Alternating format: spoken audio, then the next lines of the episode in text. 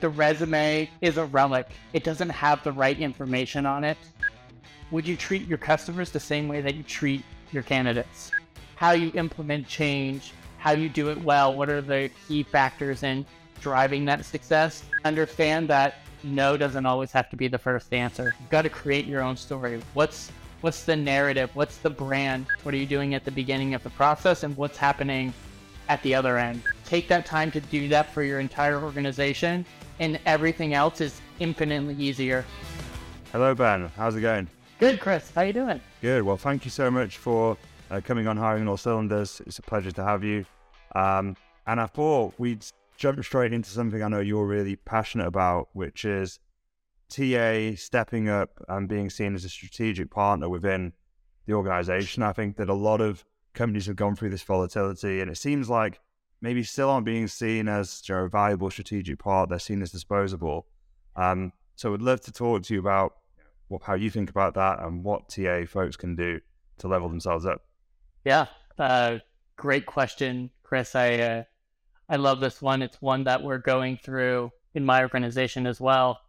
And I think one of the the first steps is going on the awareness and the education journey of what hiring means to an organization, right? We we talk about all the you hear talks about all the KPIs around hiring, time to hire, time to fill, NPS, those kinds of things in terms of the performance of the individual organization. But a lot of the times it's not actually integrated into the overall organizational health. And so, how do you look at and think about what it means to have a healthy organization from a robust P&L, having strong EBITDA performance, and also having strong people performance? And people means uh, retention, it means development, it means internal mobility, it also means hiring. And one of the things that uh, I think you're you've seen a pretty big spike in voices out in our community is around how are we treating our candidates. And so it's been a really interesting conversation to think about. And this has always been something that's been an employment brand too, which is uh, would you treat your customers the same way that you treat your candidates? And that's often a question that causes some pause when you're when you're talking to leadership teams. Absolutely. And I really like the commerciality that you kind of just framed there, which was, you know, understanding what the core business metrics are and the things that make that organization thrive, and then feeding that into how that sits with your team and the goals that they have. What have you found to be a effective way of taking those kind of high level kind of business goals and then bringing them down to your team so they feel like they're having an impact towards them? Because sometimes, especially for more junior mid level people, it's not immediately obvious that what they're doing is hit, you know hitting that stuff. So how do you get the team bought in and you know seeing that it's their responsibility? Yeah, I think first it's creating the language between the two groups. So hiring managers, business leaders, they're they're running, they're managing small, medium, large portions of their business. And TA partners are helping them achieve those goals. And I think a lot of what I've seen successful groups do is learn from one another. And I think the first step in doing that is integrating that into your into your model. So uh, what I've seen from companies that haven't done this well is the interaction model or the service model is I need something, deliver me something. And the ones that are really successful, the the recruiters, the delivery leaders, the operational leaders, they are embedded in the business. They are invited to all hands meetings. They go through the learning journey that a new person for that organization goes through They've worked side by side, they've done on the job shadows, and they've created the language together of really understanding and knowing what's going on in each other's worlds and have that mutual respect for what they need to do in order to be successful. And do you work on a kind of formalized framework around that kind of goal setting? Is it like OKRs or yeah some some other version of that that you found successful? Yeah, uh, that's an exercise that I've seen work time and time again, especially around OKRs. And I've seen it done in both ways. I've seen bottom up OKR goaling. I've also seen top down. Uh, the ones that I've seen be the most successful where there's a conversation in the middle. So you you need the ones from the the top to start and come out as a way to say this is our north star, and then how do we think about how we contribute to those medium and longer term strategies that the company needs to achieve. And so when those things are done together, not just within one org, but across organizations, you you get the best results because you have teams working from all parts of the business to make sure that you are able to roll up and see how work aligns. It also one of the, the key benefits that I've seen too is it actually reduces the friction in that prioritization exercise that constantly is happening. So one of the things that uh, I've seen done really well here is the enterprise wide list of what we decide to work on is shared with the entire company on a regular basis. And the stack ranking of the things that are important move up and down on a pretty regular basis. And that's all communicated out to everybody so we understand what's what's important, what's changed, and how we how we effectively best utilize our time to meet those things. That's really interesting. How, is there a rule around how frequently those priorities can shift? It's like, you know, they must stay the same for every quarter or for every month, or can it really just be super fluid? Uh, I mean, when you're uh, when you're a more nascent organization, those things are going to be more fluid, uh, and that's the expectation you need to be because you're reacting to market changes, you're reacting to competitive changes, you're reacting to some of the landscape, and I think as you go through that maturity in your business model, it doesn't need to change as often. Uh, and I've I've seen both. I've seen some where they've been set one time a year and we follow the same thing all year long. And I've worked on others where they've literally changed every single month.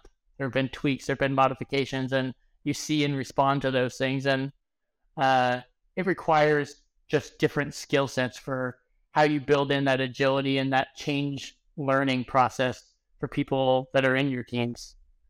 I was just going to say that because you know, a lot of folks have been dealing with quite a lot of volatility and change over the last few years. And I think it's been very hard for some people to, to deal with is, you know, this change in priorities and these shifting priorities of businesses that are moving with really the economy and how that's shifting. Um, I'm, I'm not sure that it really was like in the company's five year plan, but they're just having to do what they can to stay ahead of the curve or try to. How do you I guess, train, like you just said, train your team to deal with that kind of ambiguity and change? Um, or is it a case of you have to hire with that in mind? First of all, can it be trained? Yeah. Uh, one, of, of course, it can always be trained. Uh, I like to think it, think in a growth mindset and have a continuous improvement model. Like, uh, I think there are some people that are more adept in those things than others. So you can train it uh, in fact, literally right before I, I jumped on this conversation uh, with you, Chris, we just got done with our third installment of a change course for the TA team, like learning how you implement change, how you do it well, what are the key factors in driving that success.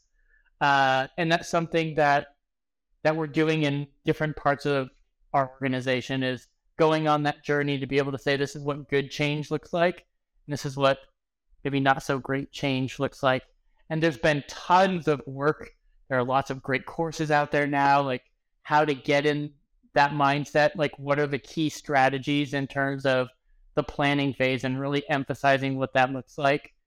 Uh, and we recently talked about uh, as you get mature in the change, you're able to do it better and faster. And when uh, when you have teams that are working really successfully with one another, they're able to go through that change curve that you see pretty quickly. So they go from that not knowing, that limbo, that lost space to acceptance and new beginnings in shorter and shorter amounts of time. And I think what you've seen is there's actually created a, a pretty, I would say, a pretty big chasm between people that have been able to adapt and learn and be agile in the last three or four years, and some of the people and companies that haven't been able to adapt.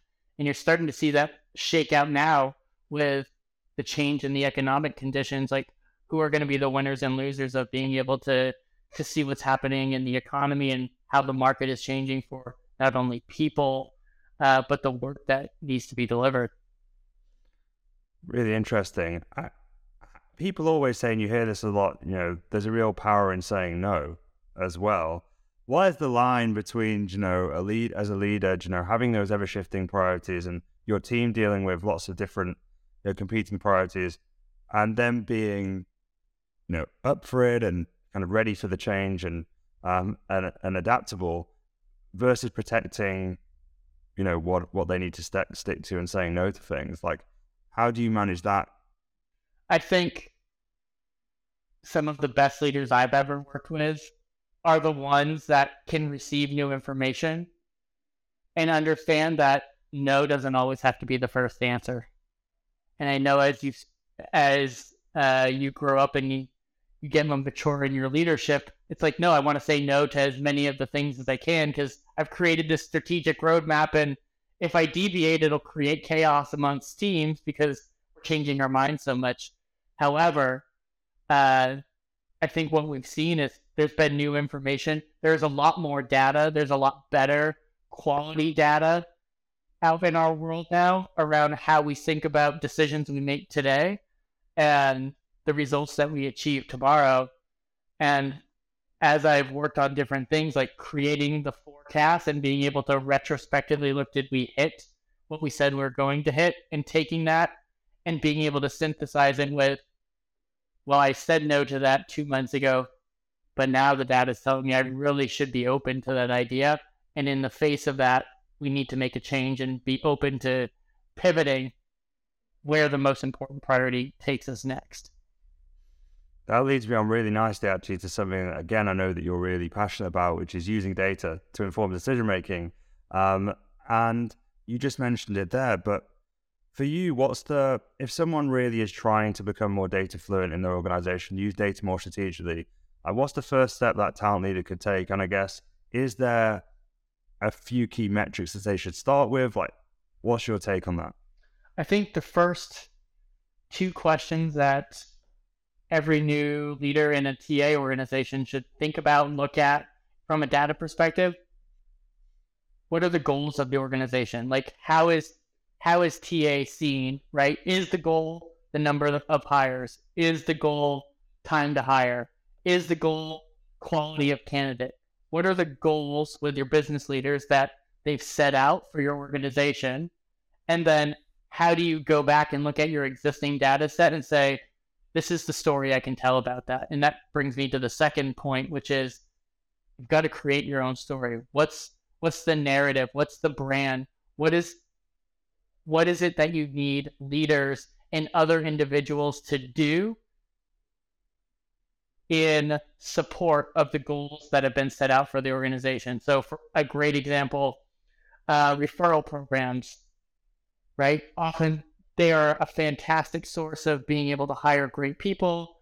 Uh, you usually can hire them much quicker uh, than other candidates, uh, but that's team effort. And so you need to inform and, and go on the campaign of the awareness and tell the story about why referrals are great. What what does it mean to submit quality referrals? Why are they useful inputs into the hiring process and thinking about what that looks like? and then looking at the data to see if that narrative supports what you're trying to accomplish. And we've spoken about this before, but you tend to look at kind of bookends in the process as well. Um, can you talk to me a little bit about that and what led you to come to this kind of idea or, or yeah, this realization that they were the really important parts of the process?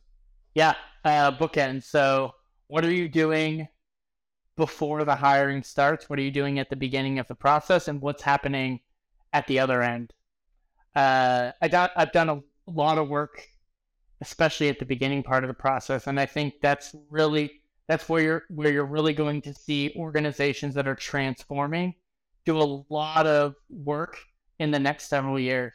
So all of that job architecture, that job analysis, that job code mapping of what does it take to be successful in this job, where you've got skills mapping, where you've built qualifications that are unbiased, they're equitable, there's something that can be ascertained on a resume. And I say that with an asterisk, and we can come back to that. Uh, and really uh, thinking about how you define what the search is going to include and what that means for setting the right expectations, not only for future candidates, for your hiring team, hiring managers, interviewers, recruiters, schedulers, and getting everybody off on the right foot in terms of where you go next and how you conduct that search in the right way. Uh, on the other end of that process, uh, is really thinking about what does it take when you build that first process out to how you're going to close those candidates, right? You know something about the person you're looking for. So building that strategy uh, into into the beginning of that process, whether that means additional conversations with key leaders, with involving different members of the organization that are not part of the interviewing team, to really thinking strategically around what does the career mapping look like? How do you have that conversation with a potential em- employee when you get to that later stage of the process?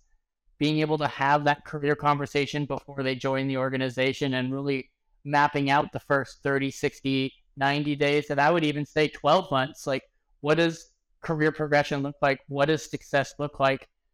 Uh, and I don't think most organizations take the time to do that. It's all I gotta start the process. Hiring manager, rewrite a job description. We write the same job description 42 times with 12 different words that are changed. And then, great, they accepted the offer. Get them in the door, start them, and then, oh, maybe I'll work on a plan for onboarding and those kinds of things. And they're all afterthoughts that that end up happening. Absolutely. This might be putting you on the spot slightly, but I know that you know. I'm sure you've seen this too there's such a huge spectrum of where people are on that journey and where companies are at. You know, some are really immature, some do some things really well and just completely miss quite basic things. Um, if you were to say, looking at the, the bookends and looking at the beginning of the process and the end, in your experience, what is the most impactful thing a company can do at the front of the process and the back end of the process to improve results? Yeah. Uh, I think the most important thing any of these companies can do is really defining the roles precisely. And what I mean by that is uh, a lot of a lot of the tech companies follow the same sort of model where it's I hire for a software engineer and everybody's very familiar. There are different leveling structures within that and for a long time there's been there's been this notion that those are fluid measurements and they're not there are different skills and competencies and capabilities at each one of those different moments for that role and their different job codes and we really need to take the time to define what does success look like what are the things that a person needs to be capable of performing with some level of proficiency in those things before we start on that journey. Take that time to do that for your entire organization, and everything else is infinitely easier. Building structured interviewing rubrics, building assessment tools, doing all of the things to improve the speed and the quality throughout the process. That really unlocks capabilities for everything else that your organization is going to try to achieve. And who would be responsible for that typically in an organization like talent operations, head of talent? Who or who do you think should be responsible for it? I guess. yeah, uh, it's a great question. I think it's a partnership between. Um, I've seen this done really well, where it's a partnership between people operations groups and talent groups.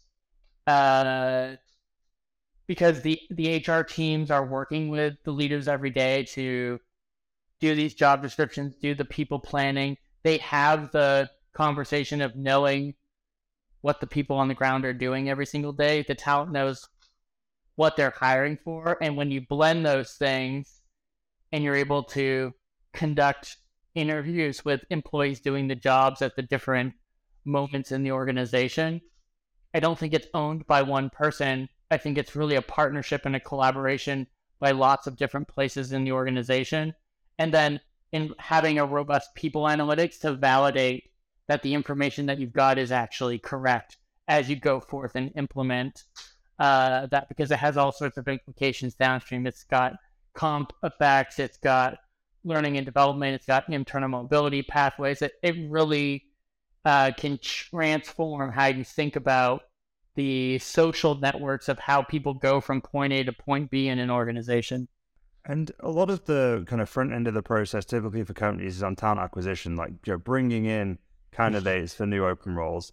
And you just mentioned internal mobility there, and I know that you know, talent mapping is becoming you know really important for companies in terms of retention and keeping their top performers. How do you think about internal talent mapping and internal mobility? And, and can you maybe talk through some of your experience? The way that I think about talent mapping is it's more than succession planning. And I, th- I think when everybody hears talent mapping, that's their first thought is succession planning. And I think that's an input into really good talent mapping. It's not talent mapping. Uh, and what talent mapping means to me is understanding uh, the capabilities of the people that are in the seats as it relates to the role skills uh, and competencies needed to do that. And then what are the, the other piece to it, It's the softer side of it, what are the interests of the individuals that are sitting in those seats. And I think oftentimes those things are at odds with one another in organizations. I think uh, when you do effective talent mapping, it it turns into a silo exercise almost, where it's this person goes from step one to step two to step three to step four in my organization. They turn they go from business analyst to business analyst to business analyst to business analyst, rather than oh they're business analysts now they're marketing analysts now they're leader of a function and thinking about spider webbing the talent across the places that are are cross relatable skills to get them a more well-rounded view of how the business operates. And you what you do is you create uh, more well-rounded individuals not only with skills and competencies but they actually understand your business better. And they're able to help people learn and take on additional responsibilities to achieve the right outcomes for the organization. So when they go to solve this problem in the marketing role, they remember the business analyst time and they go, I know what are the other things that that go into how we would potentially think about solving these problems and you get you get far better outcomes. Yeah. How do you capture that journey and that ever changing, you know, information and what's the best way of keeping track of that as someone Joe progresses through your organization, picks up new skills, is maybe ready or you know relevant for a new opportunity? Like I think that's where a lot of people get it wrong, right? It's, it's a lot of the time it's down to the one manager you have for advocating for you or for being great with performance reviews or you know looking out for you. How do you make that more systematic? I think there's a couple pieces that I think about uh, especially as it relates to data as well, is like, do you have an LMS that captures and enables that kind of skills mapping, that competency mapping for your organization? Like just like we were talking about OKRs, right? Like a lot of companies are are using tools to capture or cascade how you measure and monitor progress towards OKRs. Well, the next step that goes beyond that is what does your talent know and using and doing to be proficient to be able to deliver on those things? And i think you're starting to see that not only from a internal mobility talent mapping piece you're starting to see that on the on the hiring side too where we need to be able to demonstrate that we have the capabilities that we say we have that we've got the competencies that we say we have. Uh, and making sure that we have a way to prove those things. And I think what you're seeing is uh, more and more companies are springing up around how do we assess, how do we make sure, how do we determine proficiency as it relates to what you can do and what the next job or the next place in your career is. Because it may not always be within your own company. And I know that's to a lot of HR leaders, like that's that's the ultimate no no. But I think if you really think about uh, how how to really consider what attrition means for your organization, if you don't have roles that have that skill or that proficiency that that person needs or wants, great. You you it gives you a, an input to say, I know what the timeline is for this person's trajectory with my company before you get to the exit interview. It's going to be able to say, I'm actually promoting you to go on and take that next step at company B rather than my organization. And it's a great experience for both people. Yeah, it's almost yeah, planning for the eventuality. And it's better than being surprised by it. Yep. For sure. Yeah. You're always talking about it in retro retrospect, yeah. right? Like attrition is always like, gosh, we had this terrible month or week of attrition. I wish I would have known about that six months ago. Yeah, absolutely. And to wrap up, you said something earlier about resumes, and I know that you've got a very controversial opinion that resumes are dead. So, can you go into that a bit more? Yeah, uh, I think the resume that that we're all fond of and are used to for the last, gosh, resume's been around for hundred plus years at this point now. Uh, no longer are we doing it the way that I did it when I was a kid. I wrote my resume on a piece of paper and I walked around the storefronts or the places and I handed it out to, to different shop owners. I want to work at this place. Uh, even the employment application was kind of a newer thing, like somebody actually having a form that you fill out and submit. Uh, but where I think we're going as a society, I like the resume uh, is a relic. It doesn't have the right information on it that gives employers the right indicators of who should be interviewed for a job, right? Those, all the things that we're looking at, uh, and every company is doing this in one way, shape, or form, right? There are, there are some versions of products or ATSs out there that will scan resumes and put information in and try to evaluate sets of words to say, you should prioritize these candidates in this way. Uh, I think the way that we see that now, it's not going to look the same, especially uh, as we talk about AI and thinking about like what that technology will do. I think as we get better at doing the skills and competency mapping for all of these roles and create that uniform language that a program manager is a program manager is a program manager. We don't have 20 different companies calling it 20 different things. The skills, the competence, competencies can all be measured. You can be measured on the proficiency we're going to get to a place where uh, the assessments, the education system will support the validation of the skills that we know you have to know what your career paths are, uh, to be able to say, like, look, you've done these things, you've taken these courses, you've taken this assessment. Here are the 27 things that you're good at, and here's the level of proficiency. Here are the jobs that you're qualified for and then employers and employees will have a marketplace where it's very easy to see uh, that employers need this skills. You can go to these 27 employers who do this, and they will also be able to see the candidates all the way back as early as school, middle school, high school. Who's developing? What's coming up? What are the skills that are needed? There's going to be a much closer relationship uh, between those things. Wow. I mean, one thing's definitely for sure that the pace of change in our industry is is rapid and it's going to keep evolving. So I'm really looking forward to seeing if your prediction uh, comes true. Um, but really great um, to speak to you, Ben. I just noticed you have a piano in the background, so next time we need to uh, we need to jam together, um, uh, get a little theme tune going. But um, thanks again, and uh, catch you soon. Yep, thanks so much. Appreciate it.